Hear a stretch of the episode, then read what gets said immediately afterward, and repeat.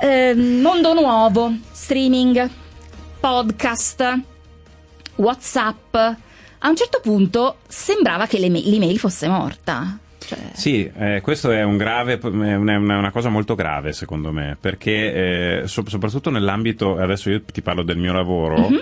Nell'ambito del mio lavoro adesso c'è questo mal, mal costume di inviare gli audio, eh, e non parlo delle note vocali, ma di inviare gli audio proprio, eh, se, senti il mio brano e te lo mando su WhatsApp, non sapendo che WhatsApp degrada eh, tantissimo ma no, ma co- il comprime, anche le foto, no? Mandate, cui... quando, quando, dico ma inoltrami la foto, me la inoltri su WhatsApp, eh no, no mi degrada, devi mandare, mi devi mail. mandare la mail. Esatto, eh. sono d'accordo. Questa cosa purtroppo ha preso una piega per cui a un certo punto secondo me arriveremo che tutto suonerà come se fosse stato mandato su WhatsApp e andrà bene così, no? Perché poi no, alla dai, fine. no, no. Anzi, sai che in realtà invece l'email non è del tutto morta, anzi. Io sono cioè, un grande sostenitore dell'email. Ecco, sai che è tornata in grande spolvero la newsletter? Newsletter. La newsletter mi piace. La newsletter, qual, da, da qualche, per qualche anno Penso di sembravano... non essere mai stato iscritto, sì, forse involontariamente, ma mai averlo fatto volontariamente. Eh, adesso allora è il momento di tornare a iscriversi di farlo, e do il bentornato a Radio Tube a Davide Allegranti. Ciao David!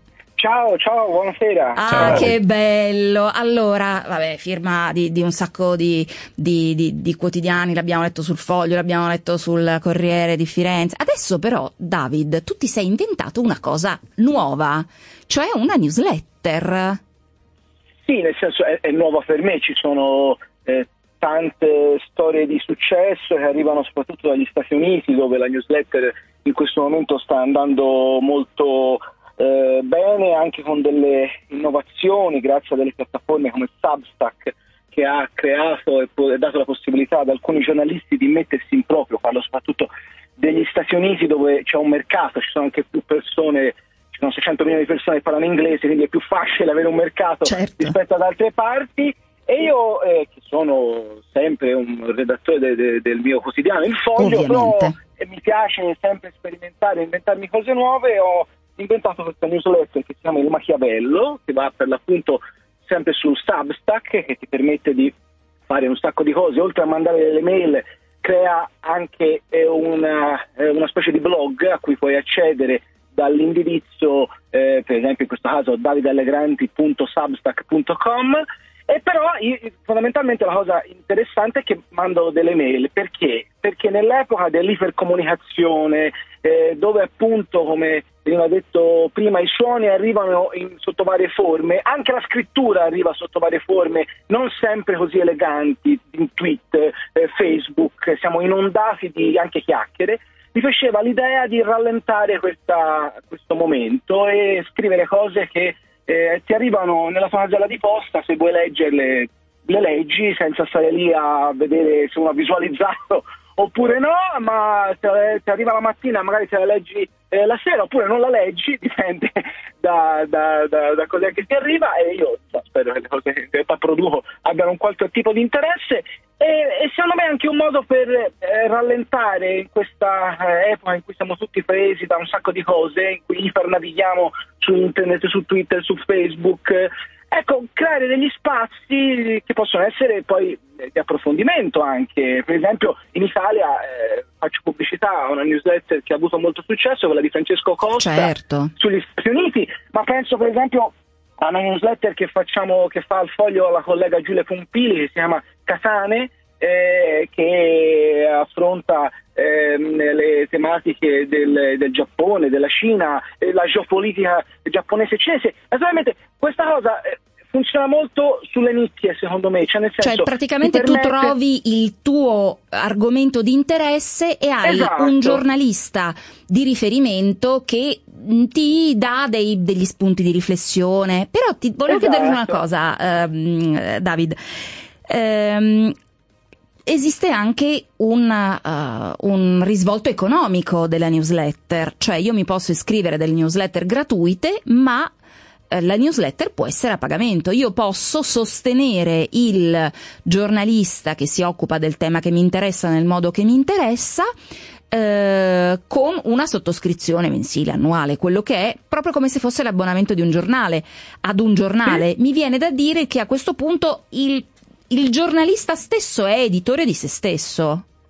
Sì, in alcuni eh, casi io cito sempre gli Stati Uniti perché su questo sono sempre all'avanguardia e, e permettono questa, questa cosa che, che, tu stai dicendo. Ci sono alcuni eh, giornalisti che a un certo punto sono andati via dai giornali dove, dove, dove lavoravano e hanno, eh, e hanno eh, dato vita a delle newsletter a pagamento che stanno andando per esempio molto bene. Penso ad Andrew Sullivan che è stato uno dei primi blogger eh, della storia che a un certo punto eh, ha dato vita a un blog che si autososteneva grazie ai finanziamenti. Poi è tornato in un giornale, poi si è dimesso di nuovo, adesso ha fatto questa newsletter su Substack eh, che puoi eh, sottoscrivere. Ehm, eh, ci sono altri, eh, altre storie come quella di Casey Newton che lavorava a The Verge e poi ha fatto anche lui una newsletter su Substack. Anche la mia ha una, una parte a pagamento, se uno si vuole abbonare può ricevere dei contenuti che chi non è abbonato non riceve e, ehm, e ce ne sono, ce ne sono, anche, ce ne sono anche, anche, altre, insomma io ho fatto alcuni, alcuni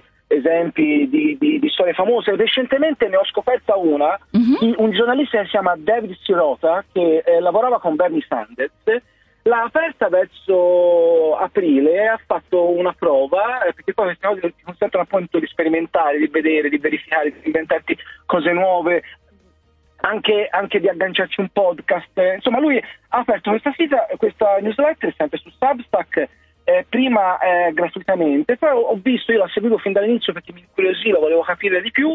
Dopo un paio di mesi l'ha messa a pagamento, poi sono passate altre settimane ed è riuscito, per esempio, a ingaggiare un altro giornalista. Era Beh. un progetto che eh, prima faceva da solo, e poi ha, ha, è andato molto bene, tra l'altro se, se, se, se la, se la seguite secondo me è Ganza perché ha, ha dato anche delle, delle notizie, eh, eh, ha fatto uno scoop su Amazon, su, sui dipendenti di Amazon che hanno risultati positivi purtroppo eh, al, al, al, coronavirus. E, insomma, mh, mm, questa cosa nel suo caso è andata così bene che lui a un certo punto si è potuto permettere persino di ingaggiare un giornalista e se lo seguite sui social, per esempio su Twitter, su Facebook, oppure eh, guardando la sua newsletter, vedete che questo progetto sta crescendo perché adesso è già diventata una testata, ha cambiato nome, non è più soltanto la newsletter di Davis Rosa, si chiama in un'altra maniera e, e sta diventando pian, pian piano una specie di piccolo giornale